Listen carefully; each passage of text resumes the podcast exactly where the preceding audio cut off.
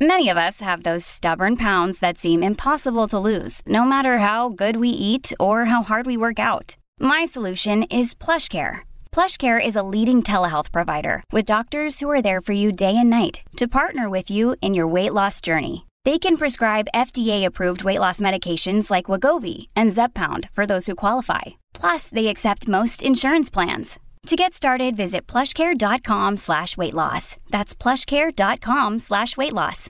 Another day is here, and you're ready for it. What to wear? Check. Breakfast, lunch, and dinner? Check. Planning for what's next and how to save for it? That's where Bank of America can help. For your financial to-dos, Bank of America has experts ready to help get you closer to your goals. Get started at one of our local financial centers or 24-7 in our mobile banking app. Find a location near you at bankofamerica.com slash talk to us. What would you like the power to do? Mobile banking requires downloading the app and is only available for select devices. Message and data rates may apply. Bank of America and a member FDIC. When you need mealtime inspiration, it's worth shopping Kroger, where you'll find over 30,000 mouthwatering choices that excite your inner foodie. And no matter what tasty choice you make, you'll enjoy our everyday low prices, plus extra ways to save, like digital coupons worth over $600 each week. You can also save up to $1 off per gallon at the pump with fuel points. More savings and more inspiring flavors make shopping Kroger worth it every time. Kroger, fresh for everyone. Fuel restrictions apply. Welcome to the New Books Network. Hello, everybody. Welcome back to New Books in Medicine, a podcast channel on the New Books Network. I'm Claire Clark, one of the hosts of the channel, and today we're talking to Martin Summers, a professor of history at Boston College and the author of Madness in the City of Magnificent Intentions A History of Race and Mental Illness in the Nation's Capital, which was published in 2019 by Oxford University Press. Martin, welcome to the show. Thank you, Claire. Thank you for inviting me. Happy to be here. I wonder if you could begin our interview by telling us a little bit about yourself. Well, sure. Well, as you mentioned, I am a professor of history and African and African diaspora studies uh, at Boston College. I have been in the academy for a little over 20 years, actually, probably closer to 25 years now. Uh, I uh, received my PhD at uh, Rutgers University in 1997. And um, I was actually trained as a, a, cultural historian of the African American experience, and I had particular interest in uh, gender and sexuality. Uh, of late 19th and early uh, 20th century. Um, I worked with uh, David Levering Lewis, uh, who is a Pulitzer Prize winning uh, historian. he's the biographer of W.B. Du Bois, as long as well as author of a number of other uh, books on African American history, and Deborah Gray White, who uh, is probably the one of the preeminent historians of uh, African American women's history. Uh, her book, um, "Aren't I a Woman?" Uh, about female slaves in uh, the antebellum South, published in 1985, is really one of the classic works. So I was really fortunate to work with uh, both of them. Uh, they were essentially co-advisors as I uh, worked on my dissertation, mm-hmm. and um, certainly uh, continued to give me uh, both uh, academic and, and, professional advice, or I should say, been intellectual sounding boards mm-hmm. for me since my since my years in graduate school. And how did you come to write Madness in the City of Magnificent Intentions? Because it, uh, in the beginning of the book, the, in the acknowledgments, I think you say this was not the book that you uh, you set out to write. Right. Yeah. Well, I actually pretty much stumbled into uh, the book. Um, as I said, I was really um, interested in gender and sexuality in African American history around the turn of the 20th century, and so I uh, my dissertation was on Black middle class masculinity in the early 20th century, and I uh, subsequently revised that and published it as uh, a book in 2004. And I was uh, searching for a second project, uh, and I, I still wanted to write something about Black masculinity, but I decided that I was going to focus on um, African American men's kind of relationship to the state uh, by really looking at how African American men in a number of different kinds of institutions uh, experience their masculinity and subsequently attempted to construct a, a gendered sense of self. Uh, and so the, the universe, the, I should say, the institutions that I was interested in looking at were the prison, the military, uh, the school, and the hospital. And I thought that Washington, D.C. would be a real ideal place uh, because of uh, the presence of the U.S. Penitentiary, Howard University, which was a, a, college that was founded after the Civil War to educate freed people, Freedmen's Hospital, which again was a hospital founded after the Civil War to uh, to provide care for uh, freed people and subsequently became the teaching hos- hospital for Howard University's medical school. And um, and of course, there's a, a, a, significant military presence in, in Washington, D.C. And so in the summer of 2001, I began uh, the research by going to uh, the National Archives and I began looking at the Freedmen's Bureau records. And I actually grew up in the Washington, D.C. area. And so I was aware of St. Elizabeth's Hospital uh, and I noticed that there uh, that St. Elizabeth's there was a, a record group uh, of St. Elizabeth's records at uh, national at the National Archives. Mm-hmm. So it was towards the end of my research trip. Uh, I just decided to begin poking around in those records, and the first thing that I looked at was the register book, um, which, as you imagine, was this incredibly large uh, bound volume uh, dating back to 1855. That was the first year that uh, the hospital was open, and um, uh, the spine's deteriorating. The you know the corners of the pages are fraying, and I just decided to start. I, I noticed that they were the hospital was admitting uh, Black patients. And so I just started building a database of patients there, again, thinking that it was just going to be part of a larger, this larger history about Black masculinity in the state. And then uh, I, I, came across uh, the entry of one patient who was admitted in 1866, and I talk a little bit about her in the book at the beginning of chapter two. And she was admitted uh, with a diagnosis of mania, and it, there was um, in the register book. There's also a column for the supposed cause, uh, and uh, the the clerk wrote in uh, the column uh, the blackness of her husband, and uh, and I had no idea what that meant, uh, and so. but it really stuck with me, and I left the National Archives that summer and just decided to start reading uh, the uh, scholarship on the history of psychiatry in the United States, and it became very clear to me early on that there weren't any, there weren't very many books that um, or histories that use race as a category of historical analysis. So I just decided that at that point, uh, this was a this was a huge gap in the scholarship, mm-hmm. and uh, I, I decided that I would just go ahead and write a history of St. Elizabeth's and um, and its relationship to Washington D.C.'s African American community as a way of getting at these larger questions about um, the uh, the role that ideas about racial difference have played in the development of psychiatry as a as a profession. Well, the book definitely does that and it does that well. I think i mean i think it's it's destined for for classic status. Um oh there, there I, there's also one one quick thing too i forgot to mention. Um there there's actually a real irony here too is that uh, I went to Rutgers University and I actually took class with Gerald Grob, who was the foremost historian of psychiatry. And uh, but at the time when I was at graduate school, I, I had no interest in the history of medicine or the history of psychiatry, and so uh, I only later, um, you know, kind of re uh, restarted our relationship, I guess, after I had begun work on this book uh, and seeing him at conferences and uh, so it, it's quite interesting that again I, I studied with uh, him, but uh, and I would later go on to actually uh, write in a field that he essentially was almost single-handedly responsible for for, uh, for for developing.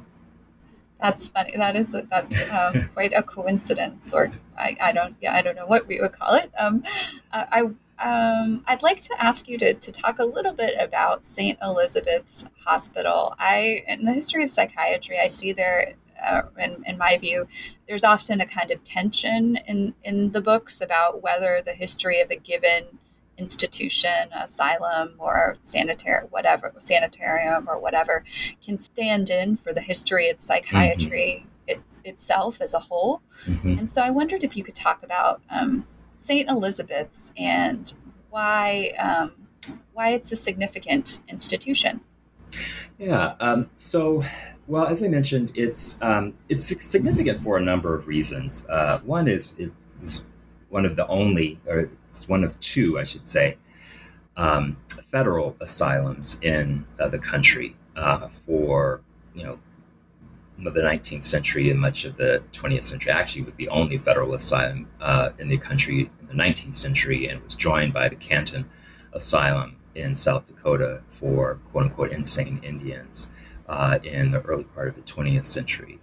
Um, and a- as a result, uh, it did get actually quite. Uh, um, there, there was a there was a significant investment of resources in the institution, although, you know, like most asylums, it, it suffered from you know, chronic over- overcrowding. Uh, um, but from this, from this, the, its very earliest, uh, you know, from, from its very founding, I should say, uh, it admitted black patients, right? Uh, the, the initial mandate of the hospital was to uh, house and rehabilitate uh, people who were under federal uh, jurisdiction or, or, in federal custody. And for the most part, that meant sailors and soldiers who had become insane, uh, as well as uh, U.S. residents in territories who didn't have any state uh, citizenship.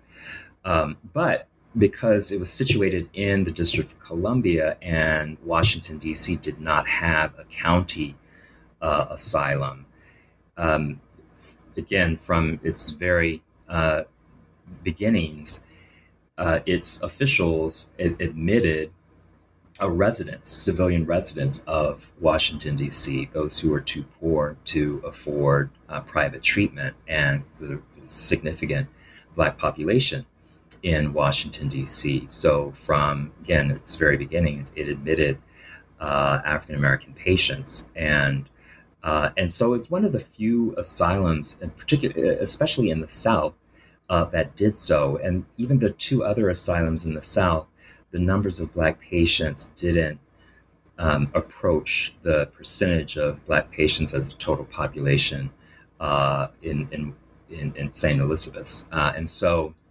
so, so St. Elizabeth's always had a, a very you know, uh, racially diverse uh, population. And so, so so for me, uh, that really provided an opportunity to look at how, again, ideas of racial difference actually uh, shaped the way that psychiatrists thought about uh, insanity, thought about mental health, and then subsequently, you know, uh, uh, treated uh, their black patients.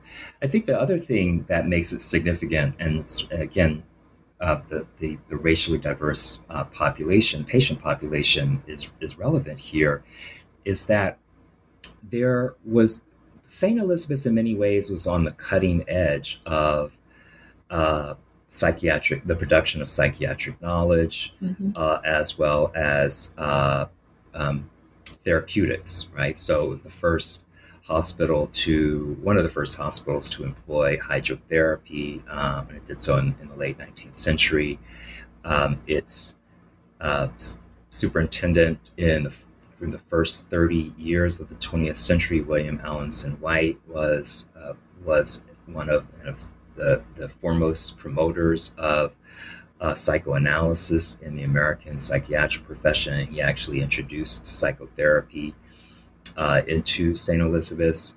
Uh, the you know, popularizer of uh, the lobotomy, William Freeman, uh, worked mm-hmm. at St. Elizabeth's in the 1930s. Although William Alanson White was opposed to the use of lobotomy, and so he didn't he didn't do. Um, in fact, I don't think that he did any of his uh, uh, lobotomies at St. Elizabeth's. Uh, he began, he really was, you know, he did most of them in private practice or at other, other asylums. Um, and so, so one of the things that I think, and then this gets to the other question about does this actually, does St. Elizabeth stand in, or how does this stand in for the history of psychiatry uh, as, as a whole? You know, I think one of the things that's really interesting about uh, the history of psychiatry is that race has always been a really kind of enigmatic variable when mm-hmm. psychiatrists kind of think about, uh, you know, uh, what is mental illness, what is mental health. Are there particular groups that are prone or susceptible to mental illness um, to begin with, or particular uh, types of mental illness, particular manifestations of mental illness, and so. Um, a lot of these questions were being worked out. Uh, um, the answers were being sought after in St. Elizabeth's, and it was precisely the, the presence of this large black pop, black patient population that allowed them to kind of do some of this some of this work. Uh, although at the end of the day, you know, they uh, they were no uh, uh closer to kind of finding uh, or being able to explain actually what role race or racial difference played in uh, the etiology or the manifestation of mental illness. Let's talk a little bit about St. Elizabeth's roots. Um, so, it, it, its founding and its operation in the era of, of what's often called moral treatment. Um, you um, you detail how how this, this founding is re- is related essentially to kind of a racist medical science um, and the production of of knowledge, you know, psych- psychiatric research and knowledge. Could you tell us a little bit about what St. Elizabeth's looked like to, looked like when it was founded? Um, why would patients seek admission there? Why would Black patients seek admission there? Um, and then what kind of research was being produced? Yeah, so uh, so it was founded in, in the mid 19th century, so 1855 was the uh, year that it opened, and uh, it was actually only that's actually only 11 years after the uh, founding of the uh, Association for uh, the I can never remember Am- AMPSI, the, the, the, first kind of mm-hmm. psychiat- psychiatric uh, profession, which was uh, founded in 1844. And um, the, the principal therapeutic regime at that time was moral treatment, right? And so the idea was that uh, best way to cure um, the, the mentally ill were, was to remove them from the source of their psychical distress and uh, place them in a very tranquil, kind of idyllic uh, environment where you could really regulate their behavior, make sure they got enough sleep, they had a nutritious diet, um, they uh, weren't idle, so they, they, you know, they were they were employed uh, in, in, in certain uh, in certain ways, and um, and so and, and that they also be situated, uh, that the asylum be situated in a very healthy uh, environment. Um, and so, you know, one that was, you know, uh, not exposed to, uh, you know, uh, fevers, right? So, mm-hmm. so in Washington D.C., for instance, it's a, a very, uh, especially in the 19th century, low-lying areas. Um, very malarial environment. So it was really important to uh, situate the, the hospital uh, at a higher elevation. Um, and and so so so the ho- so the hospital's officials uh, were very uh, particular about siting the the, the the, the, the, location or siting the institution, and they wanted to make sure that it was in an environment where uh, white patients, or I should say, white uh, local white residents uh, were not very uh, sick. We're not, you know, that there wasn't a high incidence of uh, fever or malaria, and, and and you see actually this being articulated uh, very overtly in much of the correspondence between the officials, and then you know they also had to deal. They also had to um, deal with this question of well, you know, how are you going to um, how are you going to house uh, this uh, again racially diverse mm-hmm. patient population? And so um, they basically created separate lodges for the quote unquote colored patients uh, that were somewhat removed from the center building.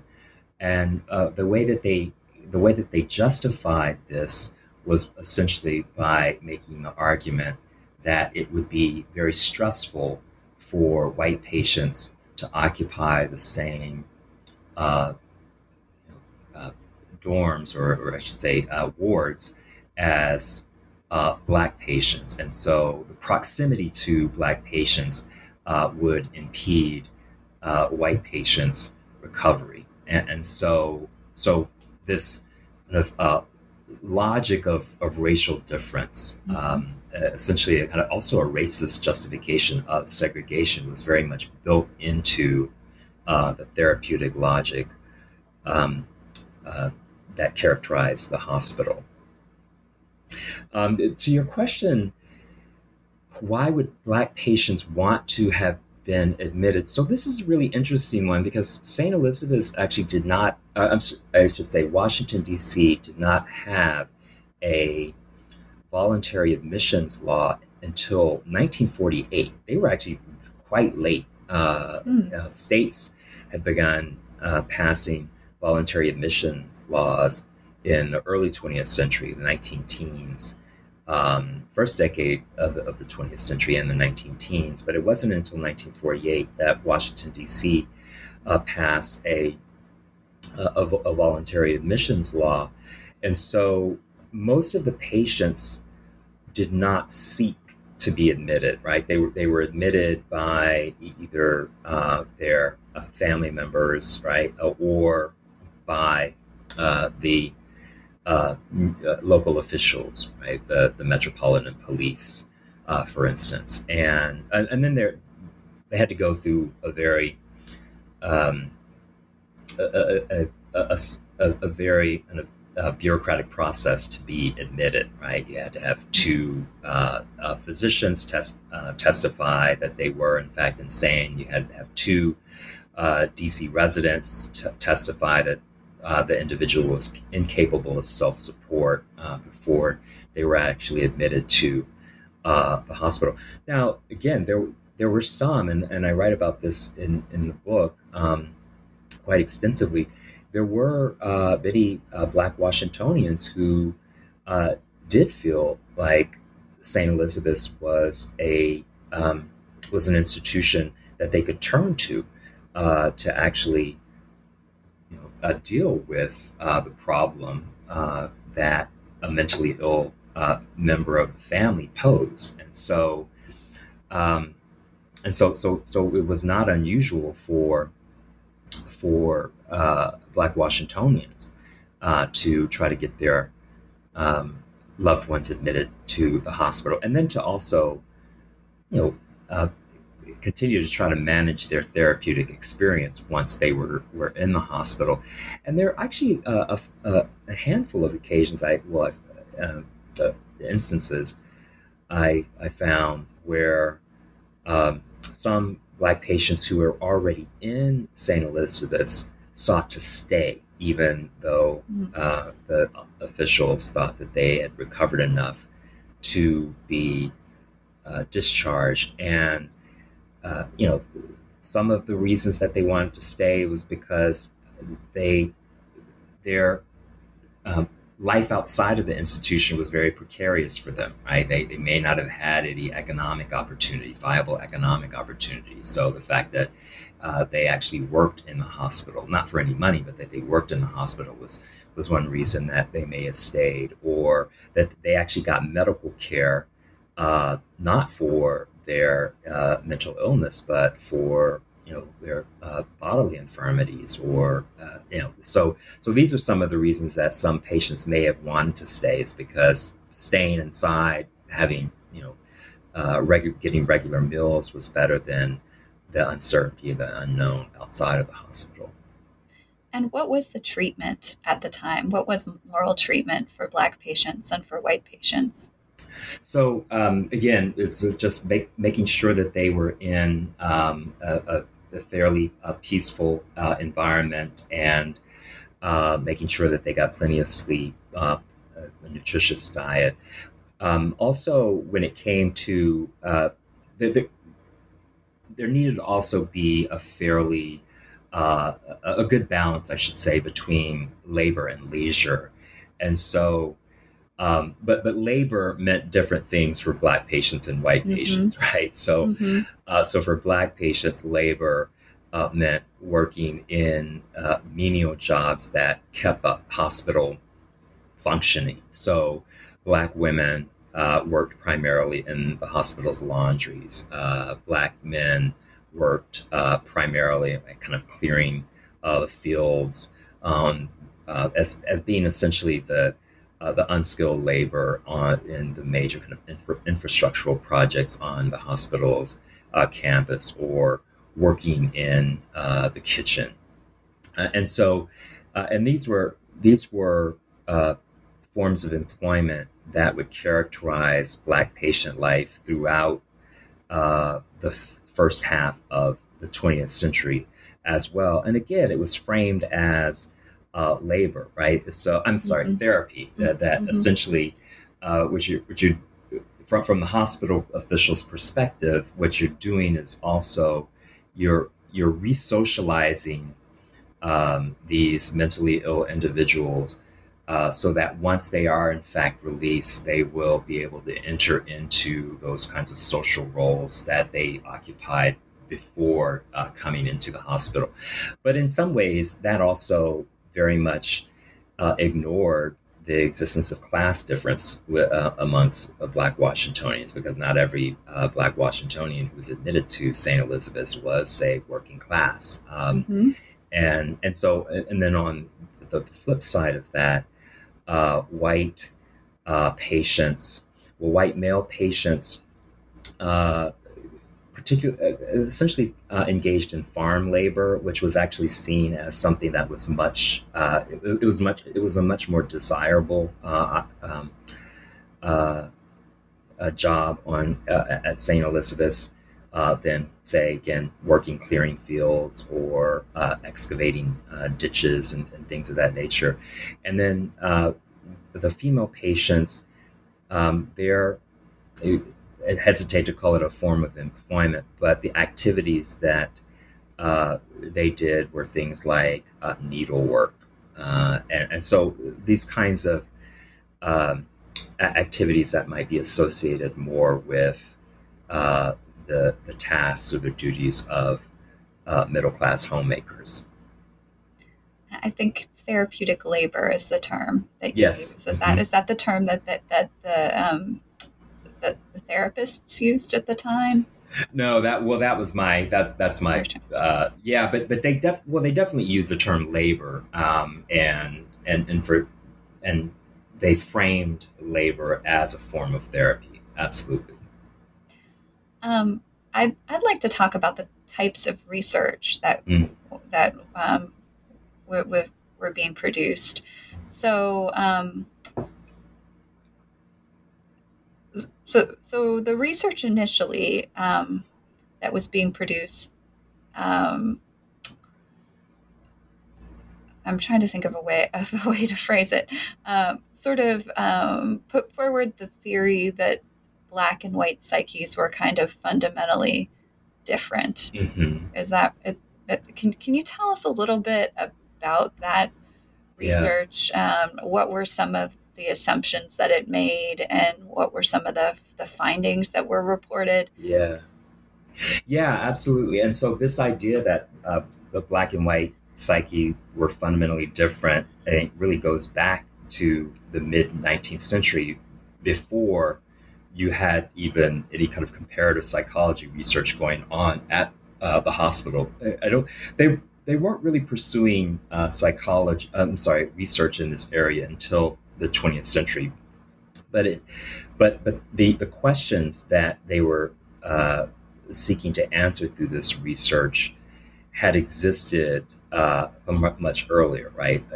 Again, um, uh, it, it, wasn't even a question of whether or not uh, the black and white psyches were different. It was just how were they different, right? What explains their difference? Uh, that, so there was an a priori assumption that the black and white psyches uh, were were in fact different, and um, and you, you, certainly see that in the ways that uh, these physicians in the mid 19th uh, and up through the uh, late 19th century were were talking about black insanity, right? For, I mean, going back to this this fundamental question: Was it possible for Black people to become insane to begin with? And if so, then what did that insanity look like, and how did it differ from uh, white insanity? So one of the the one of the psychiatric or one psychiatric consensus in the late 19th century was that Black people were or, uh, were more prone to mania uh, than they were melancholia, whereas white patients were, or white insane were more prone to melancholia than uh, than mania, and um, and so uh, so by the time you get to the the early 20th century, uh, and you know, so they're operating from the assumption uh, that in fact black and white, the black and white psyche are fundamentally different. And uh, again, the, the, the, main question uh, was, well, what explains that difference? And and then as an ancillary uh, question uh, to to that was, um, can we can we think about? Well, there were two ancillary questions. Um, is is there a way that we can look at take kind of the the, the black psyche um, and uh, and particularly the black um, the damaged psyche, and do, will that give us any insight into how to uh, approach uh, the um, the damaged white psyche, right? Uh, and so, and and um, and, and so that was that was one. But then also, I think connect. I shouldn't say connected to that. Another question here also um, was, well, it, it is there anything in um, in our knowledge about the black uh, psyche that will actually help us, you know, um, if not cure, certainly care for the black mentally ill, right? So, so this is one of the, and this is one of the things that I um, I try to do with the book is um, just not acknowledge that there were um, kind of uh, racist or racialist dimensions, right, to mm-hmm. the, uh, the, the psychiatric knowledge that was produced. Uh, that you know the, the impulse um, to pursue this comparative psychology uh, research was in some ways animated by uh, a fundamental belief in black difference and also black inferiority but at the same time, these uh, psychiatrists also uh, did not completely abandon uh, this mission of also caring for uh, mentally ill blacks. And so, really kind of thinking about how these two uh, really kind of coexisted in this in this space and the effects that it had on black patients. So, uh, so, so to get back to the questions, what kind of what what were they finding? Uh, well, this is the thing. I mean, in, in many ways, it, they were just rehashing many of these uh, uh, earlier kind of 19th century ideas about the differences between uh, the black and white psyche, right? Kind of um, uh, mm-hmm. black blacks are uh, are more prone to um, to experiencing mania, or and even after, say, the um, this tripartite division of insanity between mania, melancholy, and dementia had been displaced by the introduction of the, um, the, the, diagnostic concepts of uh, dementia precox or later schizophrenia and manic depressive disorder. Um, the, the, the, ways that the uh, black mental illness in the late 19th century, they were just essentially mapped onto these new uh, the, these new diagnostic diagnostic concepts. So even as, for instance, psychiatrists recognize that uh, blacks were blacks did suffer from manic depressive disorder, which had mm-hmm. been assumed to be a predominantly white form of mental illness, they still made they still argued that well, but yes, even though uh, they are they do they do suffer from manic depressive uh, disorder, they're uh, more apt to be uh, to uh, stay in the manic phase than they are in the depressive phase. And again, that's just a, a, a um, it's it's the it's the old 19th uh, century uh, psychiatric. Con- uh, it's a retread of the old mm-hmm. 19th century psychiatric uh, consensus. And then I, the, the, last thing I'll say um, about this too is that it, what's really interesting is on more than one occasion you even see the psychiatrists in these articles that they're writing, and and and this is another thing that's significant about St. Elizabeth's. It, it is in fact uh, most of the uh, scholarship on comparative psychology research came out of St. Elizabeth's in the 1920s and the 1930s. Um, and, and so, um, and, and uh, in, in some instances, these uh, psychiatrists who are doing this research, they even acknowledge in the article itself that they have not been able to locate any um, any uh, evidence that mm-hmm. uh, blacks and whites respond to external uh, stimuli any differently, uh, let alone be able to explain why they do so. Right? They're not even able to observe that uh, that this this supposed um, uh, distinction. So the results don't really even match the theory. exactly. Exactly. um, how does the rise of dynamic psychiatry change the way mental illness is conceived and treated? Mm. Yeah, so uh, so by the time you get to uh, again the, the early 20th century, uh, you know the, you have the shift in uh, the, the, paradigm from neurology to uh, dynamic uh, psychiatry, right? Of neurology, mm-hmm. basically arguing that there's a somatic basis to mental illness, um, and uh, and it's also uh, hereditary, or in many cases, it's hereditary to um, dynamic psychiatry's uh, argument or the framing of mental illness as a result of uh, maladaptation, right? So, uh, um, in order to uh, lead a, a, mentally healthy lifestyle, or, or a mentally healthy lifestyle, is, equates to kind of um, social adjustment right? Kind of mm-hmm. appropriate social adjustment. Uh, and then there are those who aren't able to adjust, and so they become maladapted, and that might be the result of kind of psychosexual conflict or uh, interpersonal uh, relationships. And um, and so one one expression uh, or of, of dynamic psychiatry. It's not the sole expression uh, of dynamic psychiatry, but one is psychoanalysis, or I should mm-hmm. say, one form of dynamic psychiatry, is psychoanalysis. And many psychoanalysts believe that psychosis was the result of an individual's regression to their race's ancestral past or a more primitive stage of the race's development.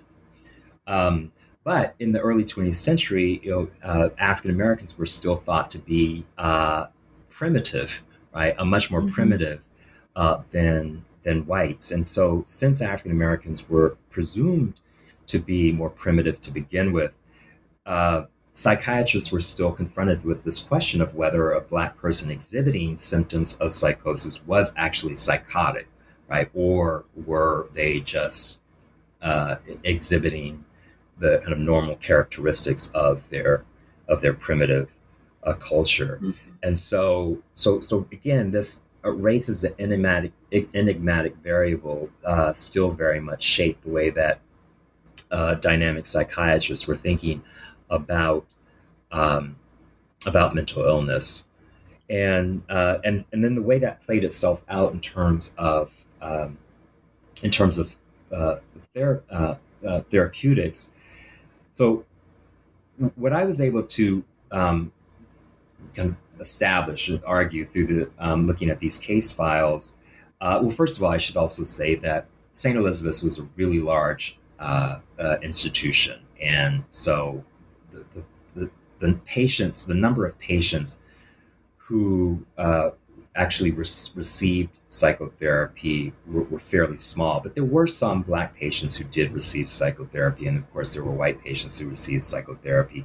One of the things that I um, uh, uh, argued after looking at these case files uh, was that for, from the psychi- psychiatrist perspective, um, they weren't so much interested in really uh, when when they engaged uh, in uh, psychotherapy with black patients, they weren't so much interested at getting at the root of, of their psychological problems, right? Kind of really mm-hmm. kind of uh, delving into uh, the, the black patients' complexes um, in, in the same way that they were with, with white patients. And, and you see also this, uh, you see the, this in the way that the, the psychiatrists talk about not so much in their exchanges with black patients, but in the articles they write about. Uh, um, and, and so there's this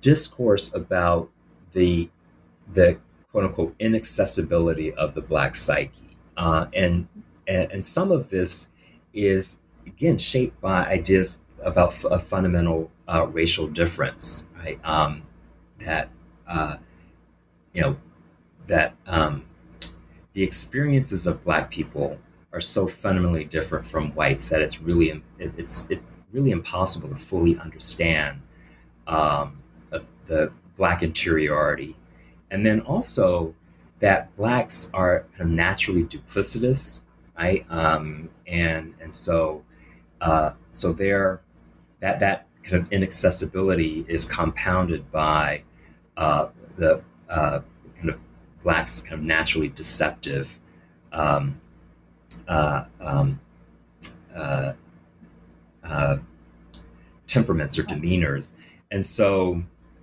so so in that sense, um,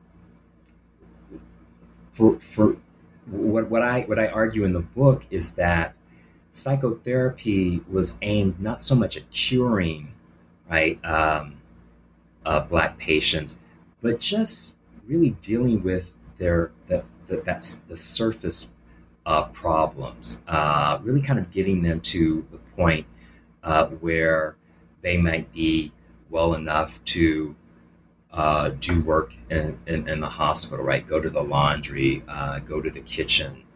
Um, and, they, and, then there's also the continued use of other uh, forms of therapy, um, kind of somatic based therapy, such as hydrotherapy uh, and uh, mechanical, the quote unquote, mechanical restraints, right? Labor, again, was, um, was something that uh, still formed a very significant uh, part of the therapeutic paradigm for Black patients.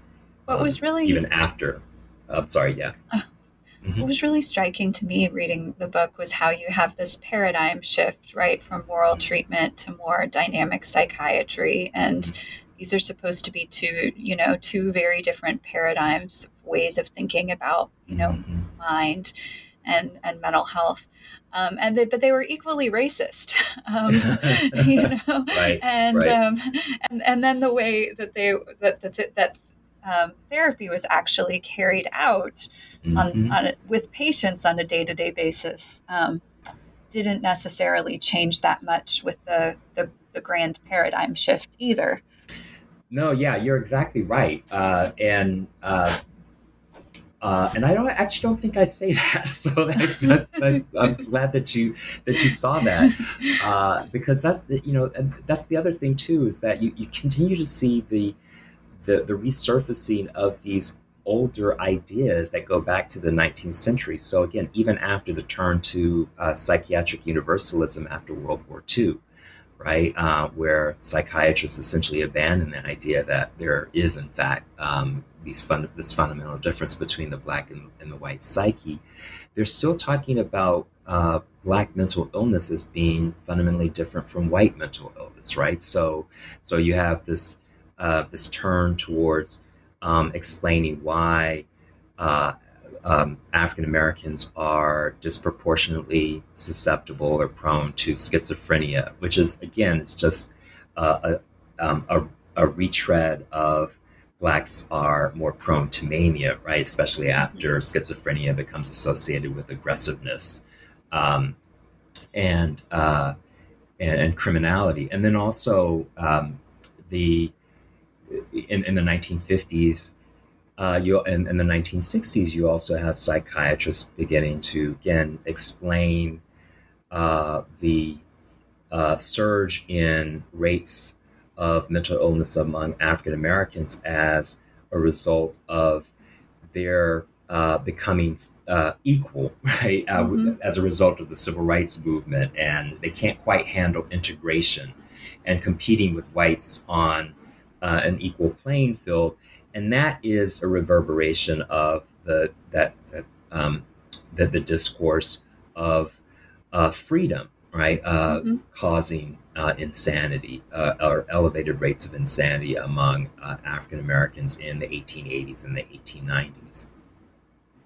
So um, I, we're we're running out of time, and I, and I, I still have a couple more questions. I want to oh, make sure that we get to before we do our traditional final question. Um, what to, to, kind of quickly um, bring us uh, through the end of the book and up to the present what um, you you touched on a little bit. What what happens to this um, story after World War II, and then what is the status of of Saint Elizabeth's mm. today? You can just bring us up to speed to the present. Sure. So um, Saint after World War II is very interesting. Um, as, as I mentioned earlier, St. Elizabeth's main mission was to house and rehabilitate soldiers and sailors. Uh, and so after World War II, basically the military uh, stopped sending um, its uh, you know mentally ill service members to St. Elizabeth's, and, and that's largely for two reasons. Um, one was St. Elizabeth's, like uh, many uh, uh, large public hospitals around the country, were starting to be seen as snake pits, right? Mm-hmm. just these these faci- these large facilities, kind of warehousing uh, mentally ill people and not providing any treatment.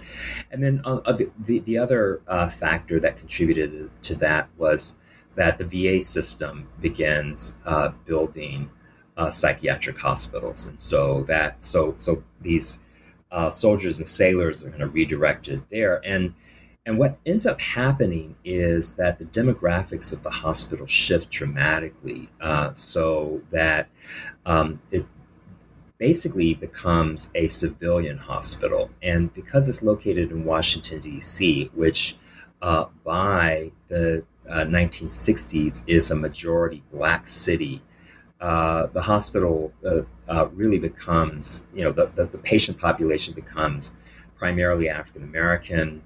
Um, also, uh, geriatric patients suffering from chronic mental illnesses. And it really becomes associated again with uh, kind of the, the, worst elements of uh, a, pu- a, public uh, mental hospital or a state mental hospital.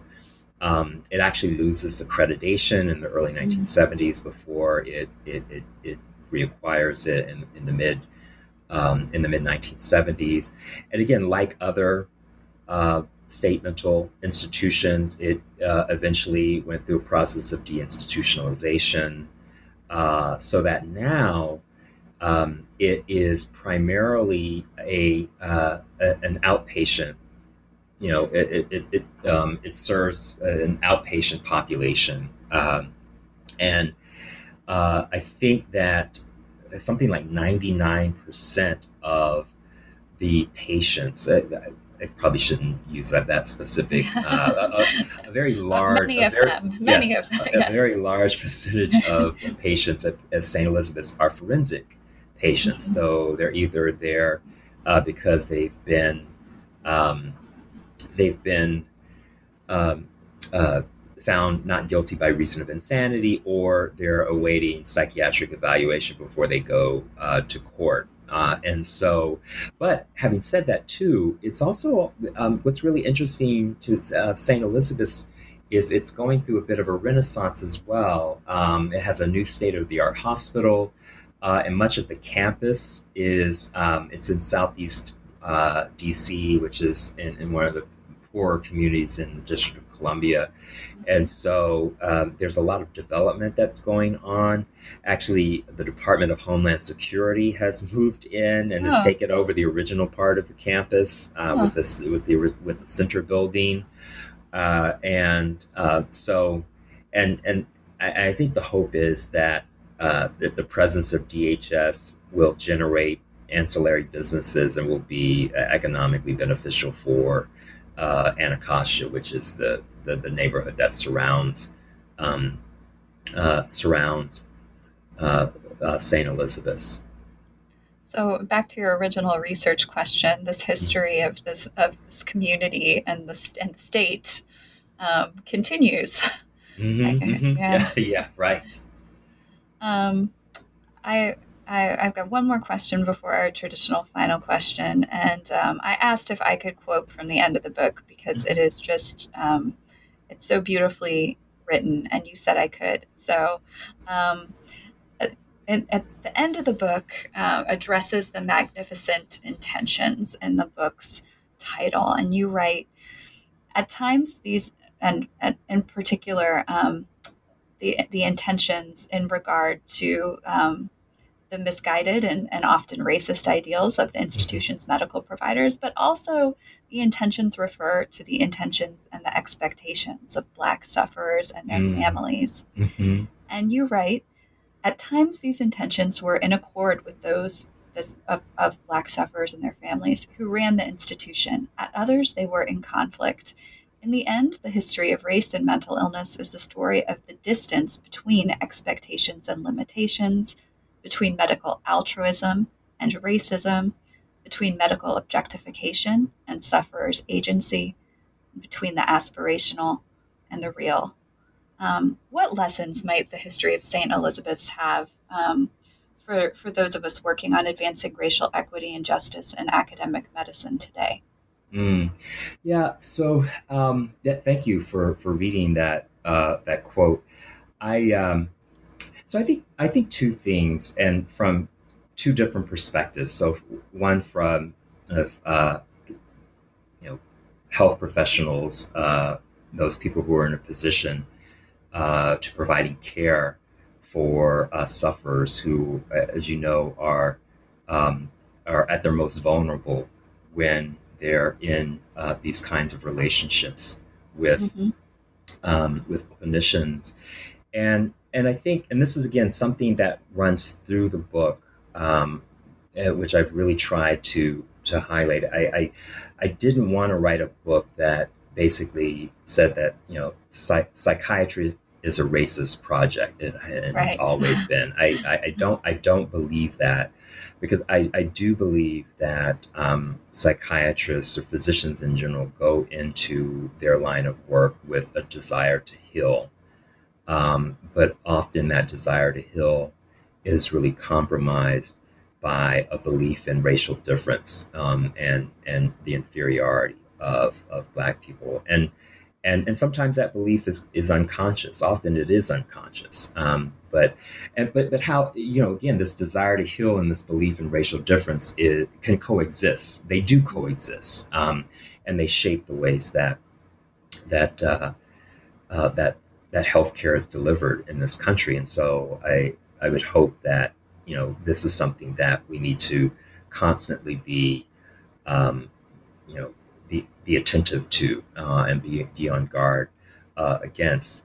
And then from the other the other perspective um, about black uh, about black people's relationship to psychiatry and and the medical profession more generally, I think we have this this narrative that there is this fundamental mistrust that blacks have this fundamental mistrust of um, of the medical profession and mm-hmm. uh, of psychiatry, and and I think that's true to a certain extent, but I also think that it's much more complicated than that. Uh, I, I, don't think that blacks only exist in a, an apathetic or or antagonistic relationship to uh, to the medical profession. Uh, in fact, I think that they have always sought to engage uh, the medical profession uh, to make sure that they are getting the care that they deserve, the same care as as whites do, and so um, and and so I think that it's it's worth keeping that uh, in in mind as well, and it's really it was really reinforced uh, in you know during the during the pandemic is that we we you know we, we bought into this idea um, un, uncritically that black people were vaccine hesitant and that's true to a certain extent. But that, but but at the same time, you know, um, blacks, it, the, the people would just say, well, you just go and you you you you, you ask, you answer questions that black people right. have, right? or or you also make sure that there are ways that they can access uh, the the vaccine. It's, it's often as much about access as it is about attitudes, and and or and and so so so we have to. I think on, on, both sides, we have to um, have much more kind of uh, complicated um, uh, narratives about uh, the relationship between uh, the uh, physicians, the medical profession, psychiatrists, and, and people of color in this country. Well, Martin, this the book is a, a, wonderful example of how to do that and how to tell those complicated stories. And um, I'm I'm sure that there will be um, many, many uh, similar books to follow by other scholars. But um, I've also gotten to our traditional final question, which is where I'm supposed to ask, um, "What is next? What's next for you? What are you working on now?"